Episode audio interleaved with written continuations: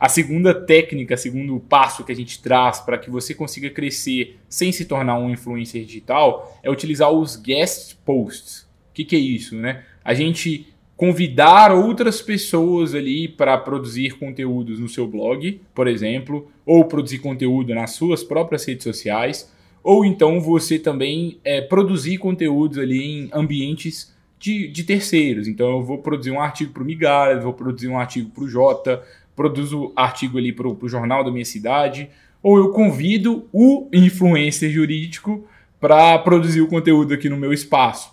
Então, às vezes você não quer ser a pessoa que se, é, você não quer ser o holofote, mas você pode sim convidar pessoas para estarem produzindo conteúdo para você, né, Júlio? É, e isso acaba que dá um fortalecimento para o seu nome, porque a audiência dessa pessoa vai acabar conhecendo o seu site, vai acabar conhecendo o seu blog, vai acabar te conhecendo. E se você também posta em ambiente de terceiro, né?